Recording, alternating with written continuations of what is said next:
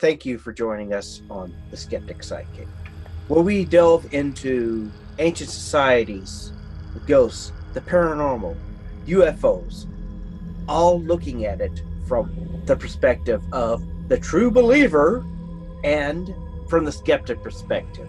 Joining me, my partner, my co-host, my sibling, Kimber Rodriguez. Myself, I am Richard Gregg. And again, let's look into being the skeptic psychic. Hello, all mothers out there. How are we doing? I'm so happy to see all you mothers out there. My name, of course, is Richard Gregg, and you're watching The Skeptic Psychic on this very special, tender-hearted salute to the ghost mothers and spirit children. With me tonight is the wonderful, sweet, and talented, whose picture graces my wall tonight, with my dear, sweet, wonderful mother as well, Kimber Rodriguez. Yes, just to let everybody know, I'm the baby that she's holding. She's the baby. Not the mama. She's the baby. Yes, not the mama. I am the baby. So how are you tonight? I am doing fine. How are you doing? I am doing really well. My husband's uncle passed away this last week. Oh, I'm sorry to hear that. Yeah, he had been sick for a while, but he did pass this week. And so I was talking to my mother-in-law yesterday on Mother's Day, and she was telling me about how in Mexico, they still celebrate spending the night with the dead. I'm sitting up with the dead no more, so the dead start sitting up too. Yes, so she would say that at the funeral home, and they're going to do this for my husband's uncle, where you can take your pillow and blankets and sleep at the the mortuary with the body after the viewing on Friday night. So it'll be an all-night viewing. And then Saturday morning, they'll have the funeral. And I was just thinking to myself, yeah, I don't think I could possibly ever sleep in a mortuary with a dead body. That just would be too disturbing for me. I don't know. What are your thoughts? I could possibly sleep with the dead. Yeah, but what if the dead don't do sit up? Uncle Ed just sat right up. I don't know. Yeah, that's just too disturbing. Or, you know, the spirit leaving the body. No, thank you. I told her, I said, we'll see you at the funeral Saturday morning. And she just laughed. So, yes, as you all know, yesterday was the American Mother's Day. I say American because in different countries they celebrate Mother's Day differently than we do. In fact, again, going back to Mexico, they celebrate it every year on May 10th. So theirs is a set day, whereas ours is always, you know, rotating as the years go by. So we wanted to share with you all some stories about ghostly mothers. One second. Mercy. Sorry, husband's getting a little too excited over there about our topic tonight. But yes, we are going to be talking about ghostly mothers. So if you have any comments or anything, let us know you're here. Send us a shout out. Say hello. Let us know how you're doing. And are you ready to jump right into it? Or is there anything else you wanted to discuss? Mama, I just killed a man. Put a gun against his head. Pull my trigger. Now he's dead. Oh, I'm sorry. I got possessed there. Right, Freddie Mercury there for a second. Sorry. Yes. Before I forget, though, if you are watching on YouTube, make sure you like and subscribe and hit the notification so we know when we post new videos. If you're listening to a replay through any of your podcasts, what kind of stars do we like? We would like for you to have 5 stars. That's right. 1, 2, 3, 4, 5. Or in Spanish, 1, 2, 3, 4, 5. Or in French, 1, 2, 3, 4, 5. We do like 5 stars, but we'll take whatever you give us. Also, please leave us a review. We do read reviews on air. We also do read, if you do have any type of ghost stories or mystic mama tales, please send us our way, and we'll read them on air as well. Yes, I could tell you a lot of mystic mama tales that come to mind about our mother, who's very blessed. Yes, not ponytails, not goblin tales, but mystic mama tales. Yes, thinking of one, she came to visit, and we were having some kind of weird things going on in our house at the time.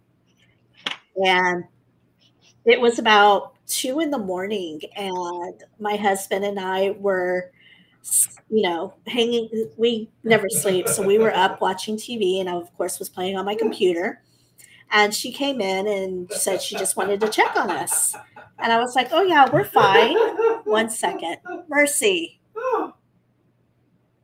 Sorry, I probably should have taken this upstairs. I apologize for that outburst. But we went up, my mom and I went into the other room to talk, and we were just talking about different things. And then I noticed she had a fresh scratch on her wrist, like it had just been done.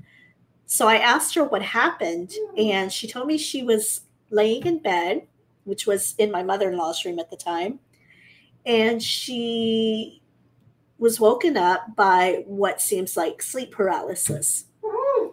She said that she saw this face coming towards her, and it was talking to her in Spanish. It was very hostile. And my mom, when she finally was able to speak, she said, "Satan, get thee behind me." Well, the thing kind of backed off and left her alone. But when she got up out of bed, she had the scratch on her wrist. So this, along with other things that were happening in the house at the time, lead me to believe that it wasn't your normal sleep paralysis, but possibly she was attacked by something in the home.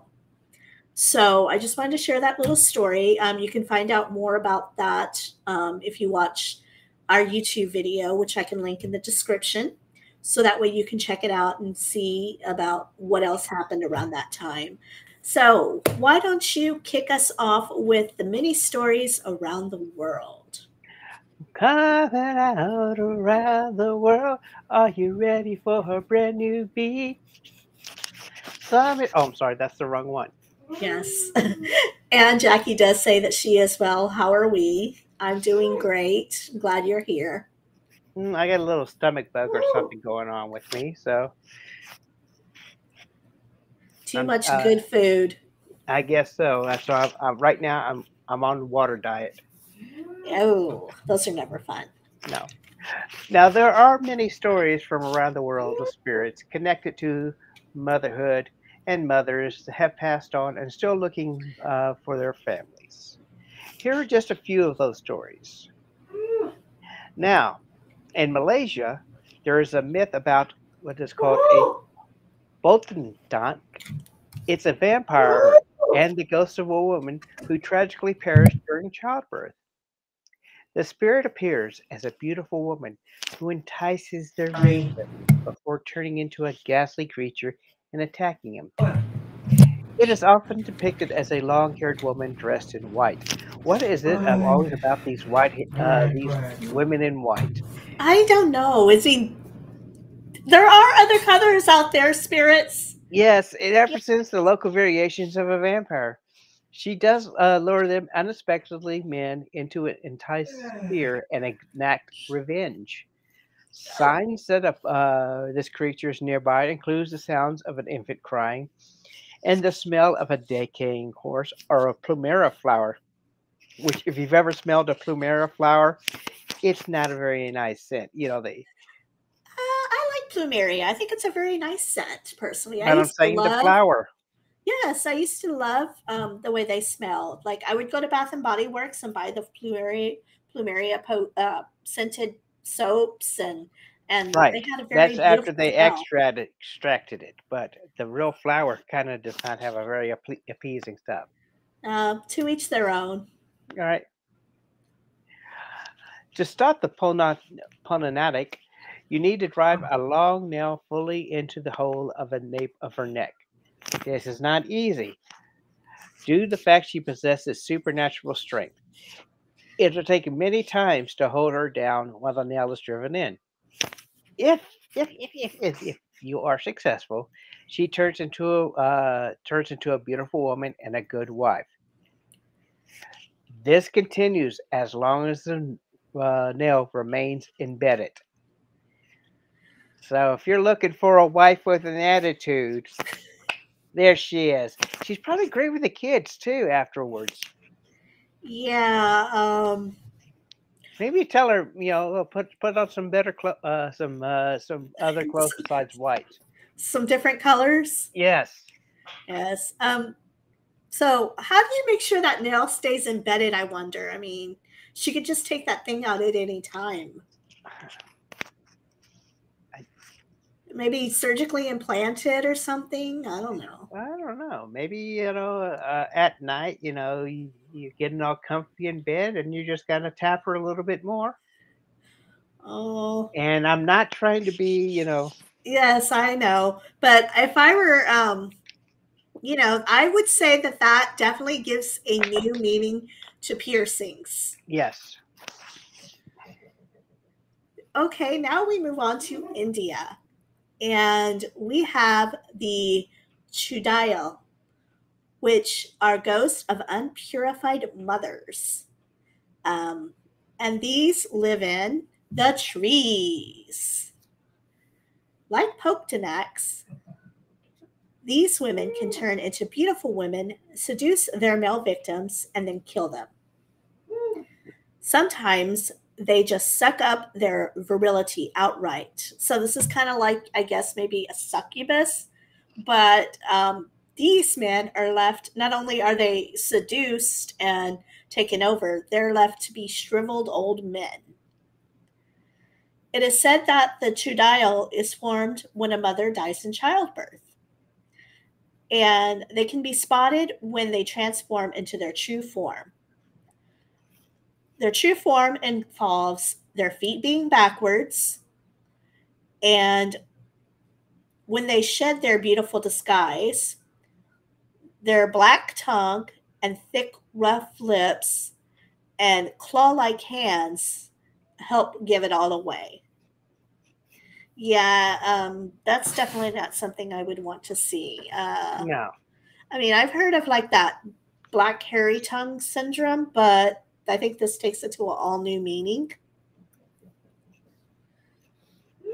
Definitely takes it all to a new meaning. Yes.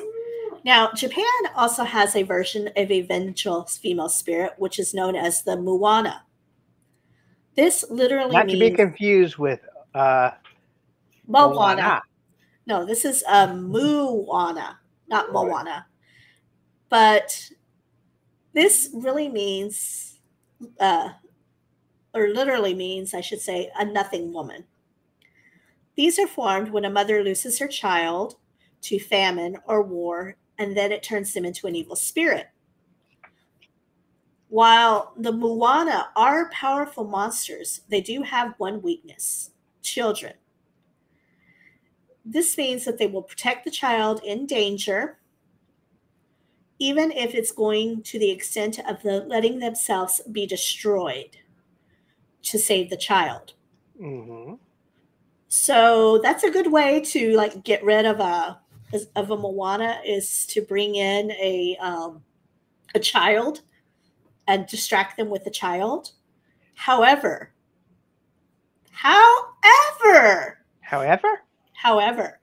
the drawback to this is the Moana will sometimes absorb the child, meaning that,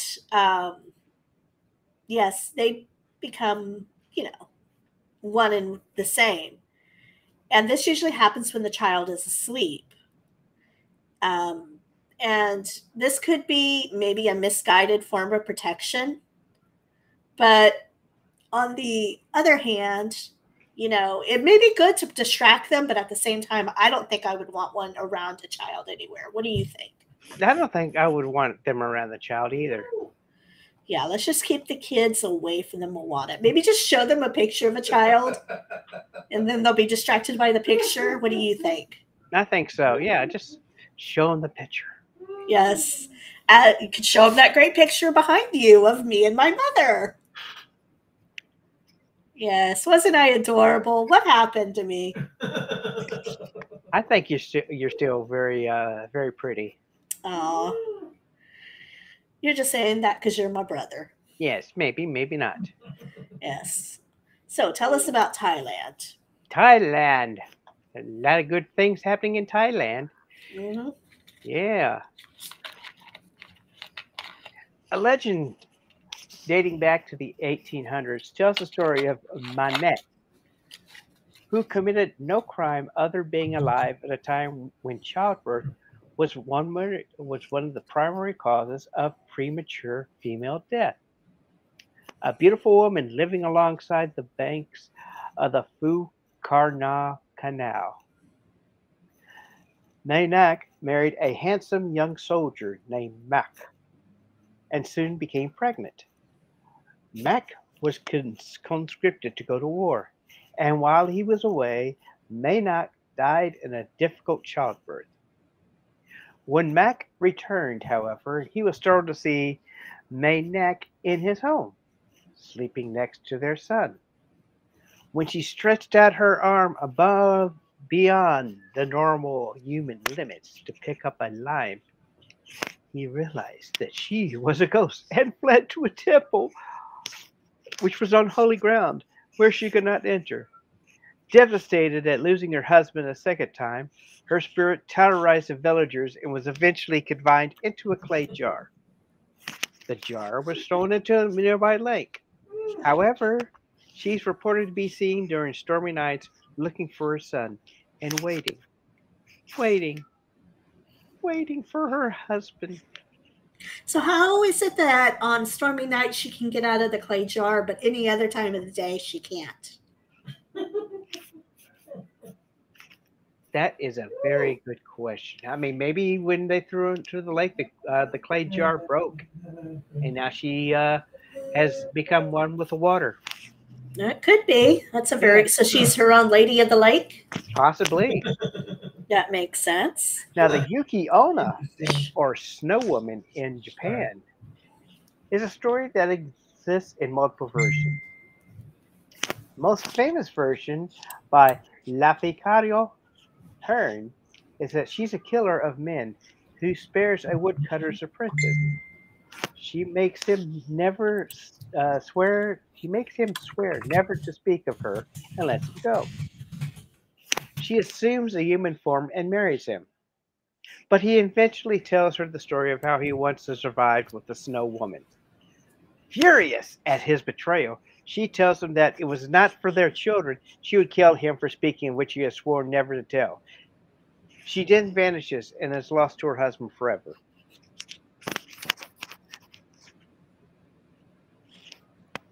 Trust issues. Ooh.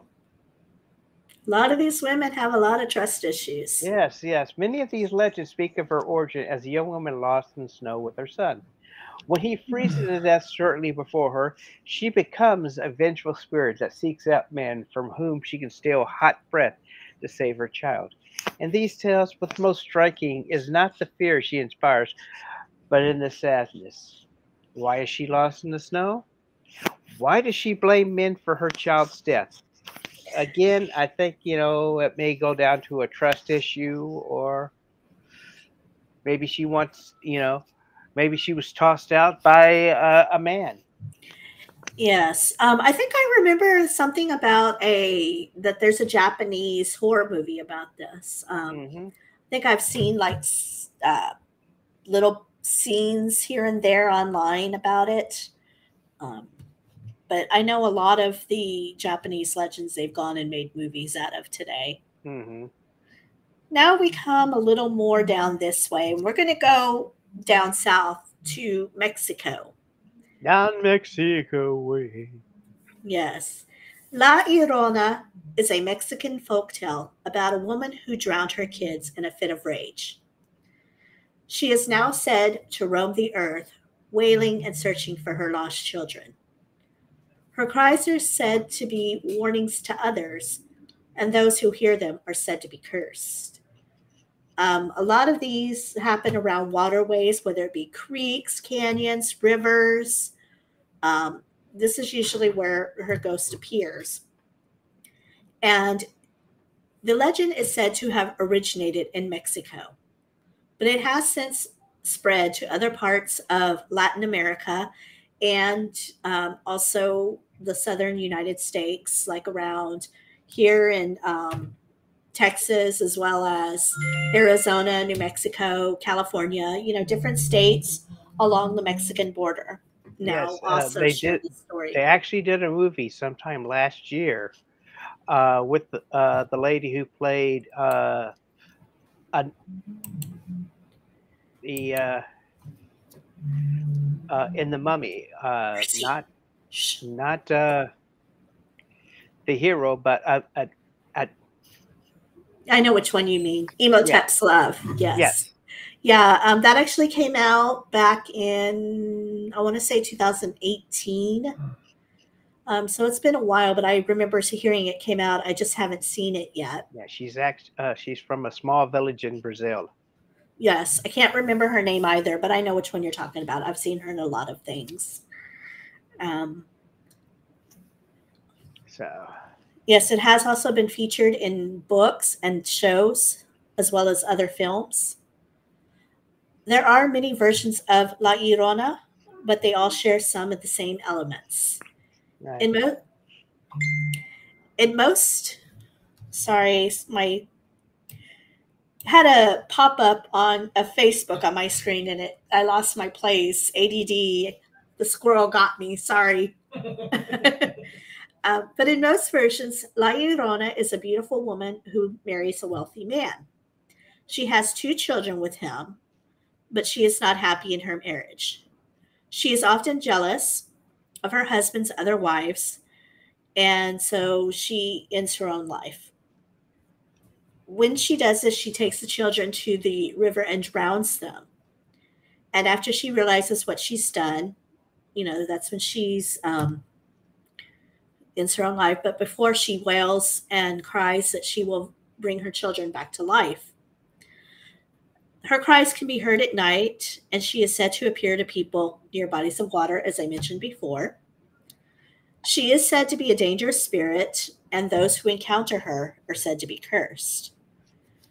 The legend of La Llorona is a cautionary tale about the dangers of jealousy and rage, and it's also a reminder of the importance of motherhood and the power of love. I've also heard a theory that she was a mistress herself. And when she was pregnant, the man that she was having an affair with promised to leave his wife for her. So when she went to him and told him that she was pregnant, he cast her out and told her he wanted nothing to do with her and he was going to stay with his wife. So that's the reason that she ended up killing herself and her unborn child. So she roams the waters now, looking for her unborn child. So that's the version that I've heard of the story. But like I said, there are several different versions here. If you know of any versions that you've heard, then, you know, send us a comment. You can also email us, let us know. But yeah, let us know what other versions you've heard of any of these stories that we're talking about today. And along the same note of La Llorona, Richard is going to tell us my favorite story that that you may never have heard of unless you're from San Antonio, Texas. This is a very famous San Antonio legend and lore, and I will let Richard take it away. The Donkey Lady is a legendary creature that says to haunt a bridge in San Antonio, Texas. It's said to be a ghost and woman who was horribly disfigured in a fire. Her face is said to be covered in scars, and she has the body of a donkey. She is said to attack people who drive by the bridge, and she is said to leave hoof prints on their cars. Now, the legend states that back in the 1950s, there are many versions of stories, but there are some common. In most versions, She was a young woman who lived with her husband and two children. One day, her husband was killed in a fire, and her children was taken away by authorities. The donkey lady, who was so distraught that she set fire to her own house. She was badly burned in the fire, and she died shortly after.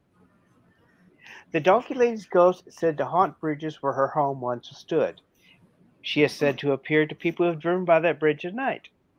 She is said to be a very frightening figure, and she is said to be bringing bad luck to those who see her. Now, I'm sorry, continue. I'll ask once you're completed. Now, there is no scientific evidence to support the existence of the donkey lady. Now, there, in actuality, I used to know a guy who did know a incarnation of what possibly could have been the donkey lady. It was a woman who had survived a fire, and she her hands had molded together to where it looked like it from the fire to where it looked like she had hooves instead of hands. And she used to rent out donkeys for people to ride around on the farmost corner of Brackenridge Park. Now, many people do believe that the legend is real, and they do avoid driving by the bridge at night. It does have the reminder of the power of fear and the human imagination. She is a cautionary tale about the dangers of fire, and she's a reminder that even the most ordinary people can be transformed into something terrifying. Now, my question is, because I heard another story again, according to this story, how would she have turned into kind of a donkey? Now, the story I heard was that the husband burned her in the barn with the donkey, and the souls merged, and that's how she became the donkey lady. To me, that makes more sense, because it's like, well, how did she become a donkey? Mm-hmm. But I know our mother told me a story about when she was a teenager in back in the 60s, her and her friends went out to Donkey Lady Bridge. And they say that if you called her, she would come, and you could hear her coming you would hear the clopping of the hoofs. So her and her friends went out to Donkey Lady Bridge, and they called her, and they heard the clomping of the hoofs, and they hid in the bushes. And all of a sudden the clomping stopped. And Mom says she looked up and she saw the actual donkey lady. She said she described her as having an elongated face, almost like a donkey, but you could tell there was some humanistic features in that face, and red glowing eyes. So maybe there is something out there. I know I've seen videos of shadows and mists in the area, but again, this is outside, so that could be anything. Mm-hmm. But who really knows? I mean, yes, there used to be a telephone number, or there probably still is. But let me tell you about that telephone number. I'm not going to give it out. I remember it to this day, but it's basically, you call it, and there's like a high pitched whine after three rings.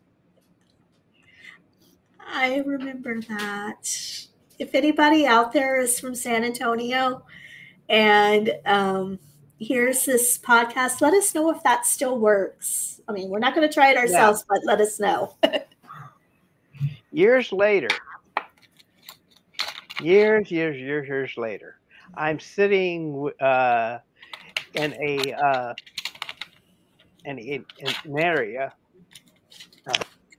in a cross section, phone place, and the guy who's sitting there testing out the lines looks at me and smiles and says, "Come here a second." He dials in this number, and guess what it was? The donkey lady. Yes, that high pitched whine, and he looks at me and says, "That is a tone to test to see if the phone line is working." Really? Yes. Wow. That's interesting. Yes. I've also heard that if you call out to her on Halloween night, she'll come to your home. Ah. So don't be calling out to the Donkey Lady at night. But yeah, if anybody's from San Antonio and knows of the Donkey Lady or has any stories to share, you know, leave us a comment. Let us know. And now we're going to talk about, again, another white lady. Lady in white. Yes, this is the lady, the white lady of the water. And she's a ghost or a spirit that is said to haunt bodies of water. Again, with the water. Mm-hmm. She is often described as a beautiful woman dressed in white. We need to get a bell for every white dressed ghost we get in here. Yes. But she's said to appear to people who are lost or in danger. This is a popular figure of many cultures and is often seen as a symbol of motherhood or protection. The legend of the White Lady of the Water. That's a tongue-tied mouthful. That's a tongue twister and a half. Yes, it is said to have originated in Europe, but it has since spread to other parts of the world. She is a popular figure in Celtic folklore and has been featured in many films, books, and television shows. There are many different versions of this lady, but they all share the common elements. Now, also, I'd like to admit the White Lady of the Water is also been added to the Arthurian legend as the one who handed Arthur the sword. So that would be the Lady of the Lake? Uh-huh. Interesting. In most versions, though, she is a woman who died tragically, often by drowning. Again, she is said to haunt the water by where she died, and she is said to appear to people who have lost or in danger. It is said that she's a benevolent spirit, and she has said to help people who are in need. She is a reminder of the power of love and beyond. The power of love and bond between mothers and children. Also a reminder of the importance of respect for nature and the environment. Some of the examples from around the world include, in Celtic folklore, the White Lady is often associated with the goddess Brigid. She is the goddess of fire, healing, and poetry, and is often depicted as a beautiful woman with long flowing hair. In Japan, we also have a lady in white who is known as Yuki Onna. This is a ghost that is said to appear in snowstorms and is often described as a beautiful woman with long white hair and cold, icy touch. I think that's the one we talked about earlier up here, right? Yep, the Yuki Onna. Same ghost. See? See how much excited Mercy is about it. Yes. One sec. Mercy. Sorry about that. All right. In China, the White Lady is known as Bai Gui. Bai Gui is a ghost that is said to haunt graveyards. She's often described as a beautiful woman with long white hair and a pale complexion. This legend is a popular and enduring one, as she is reminded of the power of love, the importance of respecting nature, and potential redemption, even in the face of tragedy. Now, speaking of the lady and wife, I remember hearing a story when I was a kid. I don't know if this was a made-up story, but I want to know if you have ever heard of it and what your thoughts are. But I remember hearing a story about the Bride of Calaveras. Now, for those who don't know, Calaveras Lake is a lake in San Antonio, again. And people have told me that they've seen a woman in white, possibly a bride, walking along the lake. And I just wanted to know if you've ever heard of that, or is this something that maybe somebody made up? Let me know what you think. Mm-hmm. Have you ever heard of the Bride of Calaveras? Is it something, or did somebody make it up? I've heard about it. What have you heard about the Bride of Calaveras Lake? That basically, she was red rummed. And so she's basically searching for her body, wandering around the edges of Calaveras shores. I will look into that. Now, I know that you used to go fishing a lot with Dad, Scott, at Calaveras Lake. And I don't know if y'all ever camped there, but have you ever seen her? I have never seen her, but basically I have spent overnight there a couple of times. And you never saw her or heard her? Never saw her. Probably the lights from the power plant across the way may have people may have gotten confused with it. Well, I'm going to do a little more research, see if I can find anything on that. Maybe I'll put some more about that in a future episode. In the future. In the future.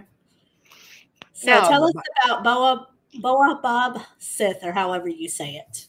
Baobhan Sith is a female fairy in the folklore of the Scottish Islands.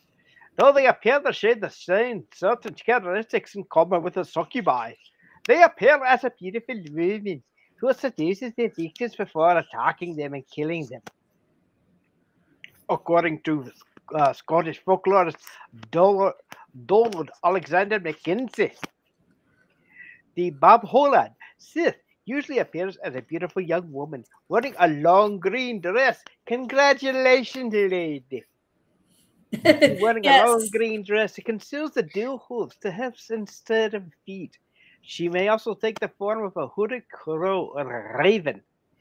These are numerous stories about the Sith, with a general theme of hunters being attacked in the wilderness at night. In one tale recorded by the McKenzie, they were four men who went hunting and took shelter for the night in a loading, shooting, or a hunt.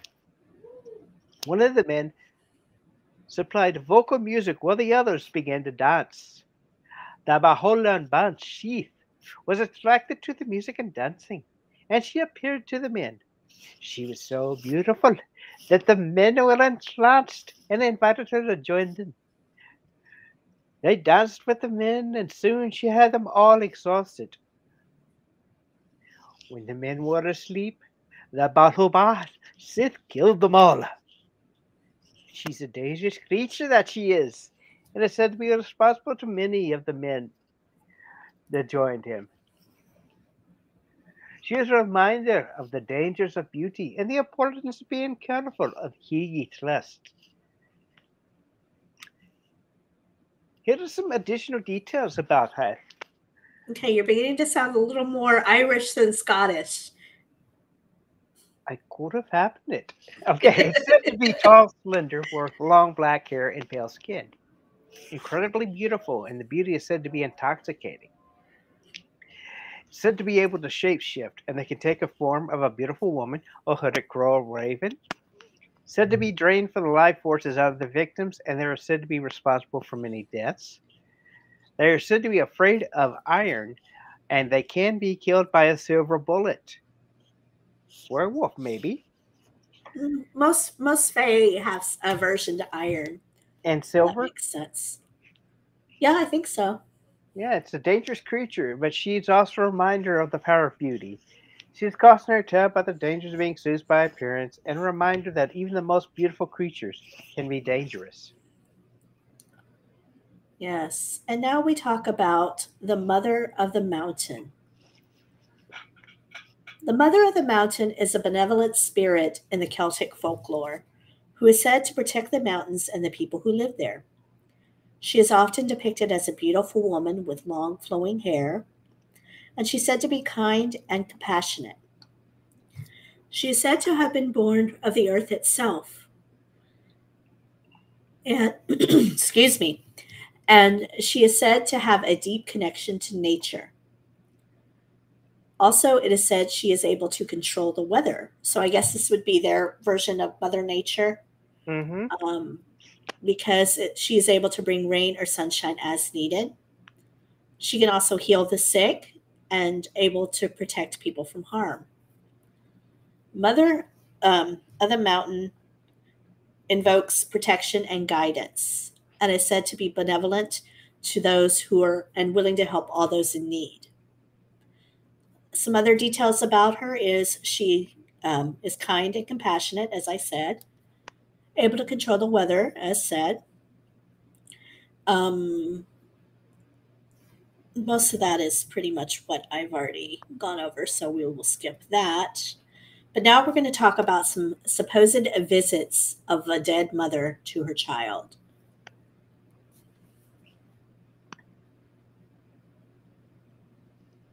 Now, where the queer story is told, it can be vouched over for half a dozen persons in Springfield, Illinois. It appears about 3 years ago, a young man living in Summit got married, and in due time his wife gave birth to a child, which was a girl. When the child was about 1 year old, the mother died. About 5 months later, the young widower became lonely and took himself another wife. But before doing so, he took all of his wife's clothing, packed them in a trunk, locked it up, and allowed no one to have charge of the key but himself. Among the clothing put away was a waddling shawl and a pillow his wife had made for her firstborn, and some of the toys she had bought just before she died. Then he brought home wife number two, who, it is said, made a good a mother as the average stepmoms do. Oh, I don't like the way that sounds. Things went lively till one night, last week, when there was a little party at the neighbors next door. So after putting the babe in his little bed, the father and step monster went along to spend the evening at the party. Shortly after they left, two men came along their way to the party also. They saw a wonderful light and health as though the house may be on fire. They also heard the cries of the babe as though it's in great pain. They went to the house, and as soon as they reached the door, the light went out, and all was silent as the grave within. They hastened on to the house where the party was and told the man when they had seen and heard it in the house that they came by. 5 or 6 volunteers of men, including the owner of the house, started to investigate the report. When they arrived, they found every room and door fast, as is when the owner left. On going inside, they found to be in the place except the child, which, after a long search, was found upstairs underneath the bed where its mother had died, covering up with its mother's wedding shawl, as its little head was resting on the pillow its mother had made, sound asleep. Alongside of it lay the playthings. On examining the trunk, it was found to be locked and nothing missing except the above mentioned items. Now, how things got out of the trunk and the key tucked into the owner's pocket, and he'd have a half a mile from it. How could a child go upstairs is a mystery. The above may sound a little like a dime store pulp novel, but as we said before, the facts of this case can be and vouched for by over a dozen respectable citizens of beautiful Springfield, Ohio. Now we move on to Richmond, Virginia. A strange story is current in certain circles here, but about 2 years ago, Mr. A married. In due time, he became a father. but the wife died when the child was a few months old. On her deathbed, she exhibited intense anxiety as to the fate of the little one she was to leave behind, and earnestly besought her husband to confide it after her death to the care of one of the relatives. He promised, and I believe did for a while, let the child stay in the charge of the person who the mother had designated. Some weeks ago, however, Mr. A married again, and at once reclaimed the child, who as of yet had never learned to speak a word and was unable to crawl. One day this child was left alone for a few months in the stepmother's bedroom, lying on a crib or cradle some distance from the bed.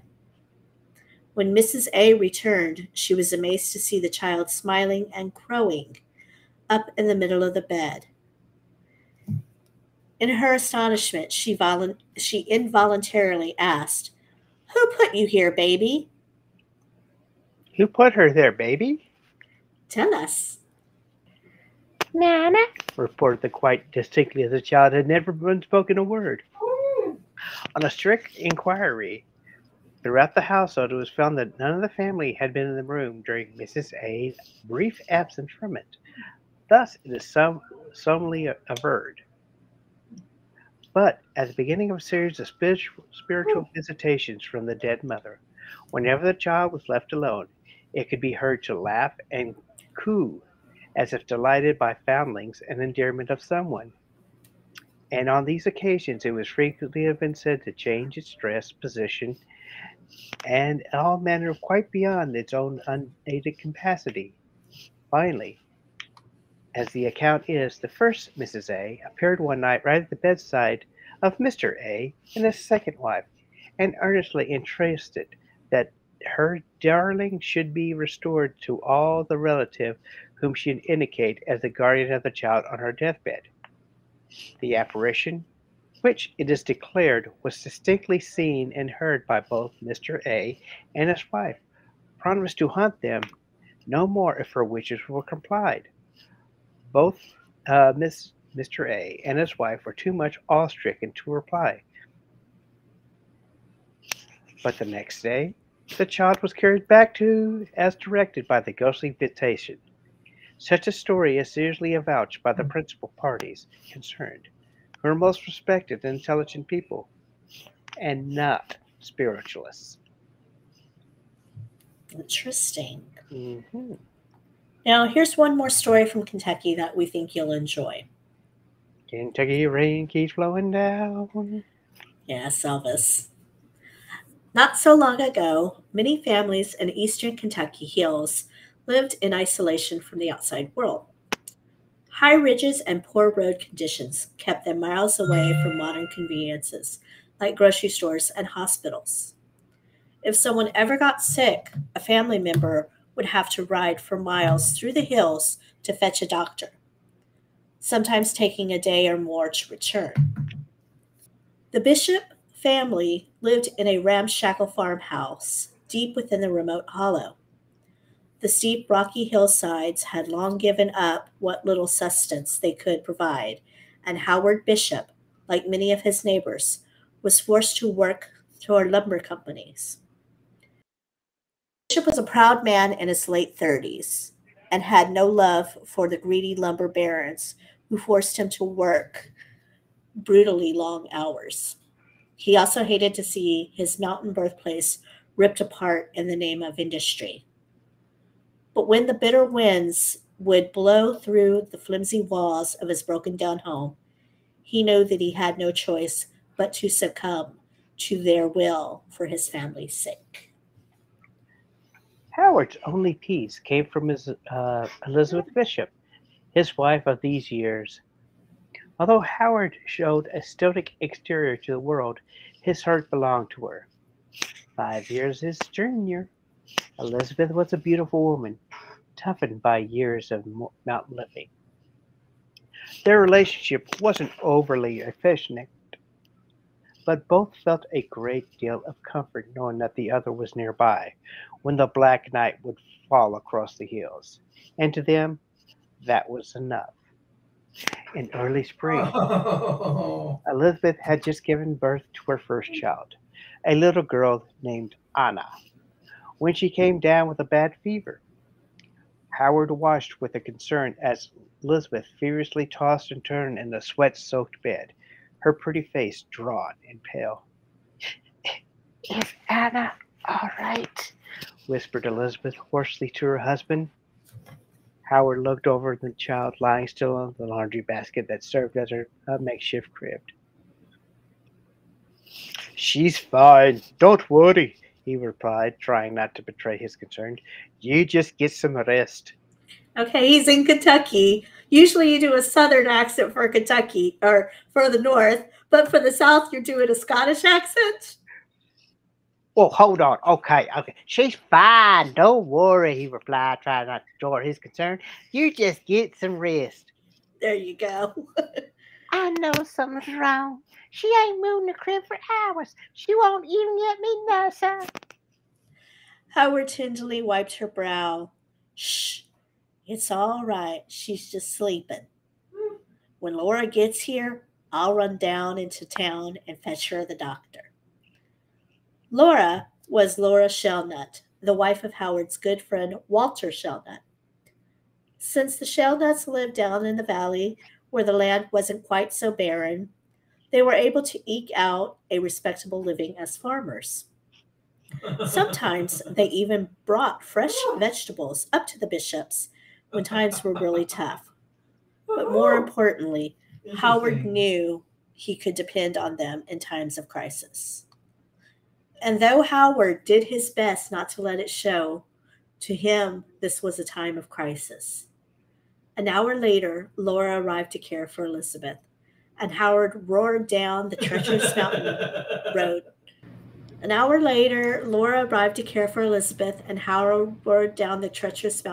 Towards town. The logging companies had torn the road to pieces, and Howard's rickety old car pitched and swerved in the furrows and mud holes cut by the lumber trucks. Sometimes the muddy road would plunge straight down the steep mountainsides without guardrails. This forced Howard to proceed at a snail's pace, but nothing was going to stop him from fetching help. Since when Howard finally arrived in town, he had learned the doctor had left for a neighboring town and wouldn't return until the next day. By now, a fierce thunderstorm was lashing the hills, and Howard had no choice but to wait out the storm overnight and find the doctor in the morning. When the doctor finally returned the next day, Howard pulled him into his car and roared out of the town towards home. The evening rains had made its slippery roads and even more tenacious, and the two of the men had to occasionally get out and push the car out of a deep mud hole. After what seemed like an eternity, they arrived back at the Bishop homestead. Howard leapt out of the car and bolted into the house. "I'm home," he yelled. At Howard, he threw open the doors. "I brought the doctor." He then saw Laura Shellnut sitting at his wife's bed, streaming down her face. As Laura turned to face him, Howard sensed the horrible truth. He staggered over to his wife's bed and looked pale, lifeless body. He was too late. Howard wailed in anguish, his cries of pain reverberating throughout the house. He then rushed over to the crib, only to encounter a second tragedy. His daughter. Cold, limp, much in the same position as he left her. The dreaded mountain fever had claimed two more victims. 2 days later, Elizabeth and Anna were buried in the community cemetery, high atop a windswept bluff. The mourners sang solemn hymns around the freshly dug graves, believing that mother and daughter were safe in the arms of God's angels. But Howard Bishop stared angrily at the menacing skies, his fists clenched in the frayed pockets of his old wool suit. After the service, he shrugged off his consoling neighbors and stormed home, bolting the door behind him. Facing the dark and empty house alone, everything in his life taken away from him. Howard stared out the window for hours on end, wondering why a loving God he prayed to every day at church had suddenly betrayed him. The next day, down in the valley, Walter Shellnut rose before dawn to milk his cows. He lit a lantern, grabbed a pail, and shuffled outside into the frosty mountain air. The cows rose to their feet and mooed loudly in the barns, sensing his arrival. But even as he deftly milked his cows that morning, the reassuring ping of the spray hitting the bottom of the metal pan, he sensed that something was different. Usually he did his chores alone, yet this particular morning he sensed that someone was watching him. He knew his wife was still in bed. So who could it be? Who can it be now? He turned around and saw what startled him. At the barn door stood a mysterious woman, covered head to foot with a long black dress. Her face was indistinguishable in the dim lantern light, but Walter could see that she wore no coat to protect her from the morning chill. "Morning," muttered Walter, unsure of what to say. The woman did not answer. Instead, she pulled out a shiny tin cup and set it down on a bale of hay. It took just a moment for Walter to realize that the woman wanted milk. This was an unusual request. Neighbors in the area frequently borrowed milk from one another, but the nearest farm was miles away. Ooh. And for what Walter could tell, he'd never seen this woman before. He filled a cup and put it back on the bell. The woman took the cup, nodded gratefully, and walked out the door. Walter's cow suddenly became restless and kicked over the milk bucket, distracting him for a moment. When Walter finally got up and locked the door, the woman had vanished into the darkness. When Laura woke up, she and Walter discussed the morning's strange events. Eventually, they came to the conclusion that she must be a lost traveler, and an odd one at that. So Walter didn't give it much thought until the next morning, when the woman suddenly appeared again in the same black dress, holding an empty tin cup. Like the morning before, she didn't speak a word, but nodded gratefully when Walter filled her cup, then mysteriously vanished.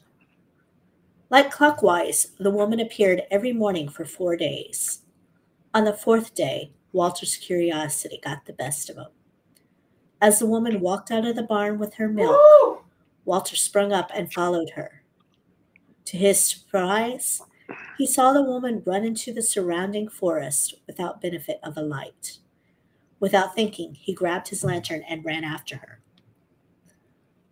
For hours, it seemed, Walter chased the woman through the dense forest. Walter was a healthy and strong man, but no matter how fast he ran, he could gain no ground on the swift woman in the distance. As the morning darkness gave way to eerie gray light, Walter felt that his eyes were playing tricks on him. For at times, it seemed the woman wasn't running at all, but floating above the ground like some giant raven. Walter emerged from the forest onto the logging roads. After a long run through the forest, Walter was surprised to see a young woman run straight up into the hills at some breakneck pace. Out of breath, Walter nevertheless continued after her. Without wondering, she veered off onto a side road that cut through the dead forest of brittle claw-like trees lined up on the windswept bluff. Walter was now truly baffled. Why was she going on up to the cemetery? Walter reached the rusty iron gate on the community cemetery just in time to see the woman standing over one of the headstones, her black dress flapping in the fierce wind. She then knelt before a newly dug grave and, to Walter's shock, vanished into thin air. For a brief moment, Walter stood frozen in terror. He had heard the old-timers tell stories about haints and witches in the cemetery ever since he was a little un. But as he always chuckled at him, had they been telling the truth all these times? But then something dawned on him. Ignoring his fear and exhaustion, he spurred all the way back down the hill. He burst through that front door of his home, scaring the poor Laura to death. She looked up at him in his panicked face and said, "Walter Shellnut, what's wrong with you? Why are you the shovels?" Gasped Walter, almost out of breath. "They're out back by the barn," answered Laura, still taken aback by his disheveled appearance. "Why?" "I need your help. Hop in the truck. We got to get to the cemetery." "What on earth floor?" Laura chuckled. "Are we gravediggers now?" Walter grabbed her arm and yelled, "I ain't got time to explain. Just do it, please." Minutes later, the Shellnuts roared back up the old cemetery road and climbed up to the top of the bluff. As they stopped at the gate, Walter leapt out and grabbed the shovel and ran toward one of the headstones. Laura's eyes dropped as she saw Walter dig like a madman into one of the fresh graves. Elizabeth Bishop's grave, to be exact, who was buried only days ago. "What are you doing? Are you crazy?" she screamed. "Just get over here and help," yelled Walter. "Hurry."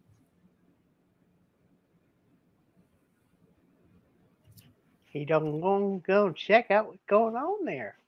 Mm-hmm.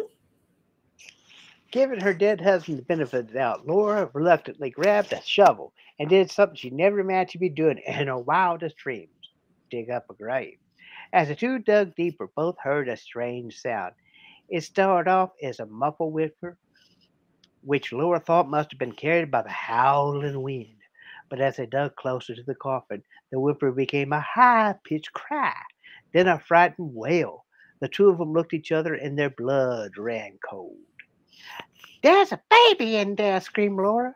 They finally struck the wooden coffin, frantically clearing away the dirt, Walter ripping open the lid. Inside lay the corpse of Elizabeth Bishop. The mysterious woman in black dressed on her chest lay her precious daughter Anna, very much alive and crying wildly, and clutched in Elizabeth's hand was an empty tin cup. Hours later, Howard Bishop remained boarded up in his darkened home when he heard the truck roared into his yard. He instinctively grabbed a shotgun and bolted out on the porch. As his truck skidded to a halt in front of his door, he recognized as the Shellnuts. When he heard a baby cry in his truck, his face flushed with anger. What kind of sick joke was this? Bringing a baby up here after all that he's been through. "It's me, Howard," said Walter as he hopped out. "Put the gun down." As Howard did so, Walter walked over with the baby. Howard's face softened as they approached, his eyes flashing joyous and disbelief, spark of recognition. "This is your baby," said Walter, handing Howard the young daughter he thought he'd lost for sure. "She woke up from her fever. I don't know how, but she did." Howard gently cradled the infant in his arms, and his eyes welling with tears. "It's a miracle," said Walter, smiling at the sight. "You see, sometimes the Lord does work wonders." Now, this is a story of a mother who returned from her grave to rescue her child, and is still told in the mountains of Eastern Kentucky. It's a nice little story to end out tonight. What do you think? I think it's a pretty story. Yes, about a mother and father's love for their child. Yes. If you have any stories again, like you'd like to share with us, leave them in the comments. If you have any comments or thoughts on stories we shared tonight, you can leave them in the comments as well.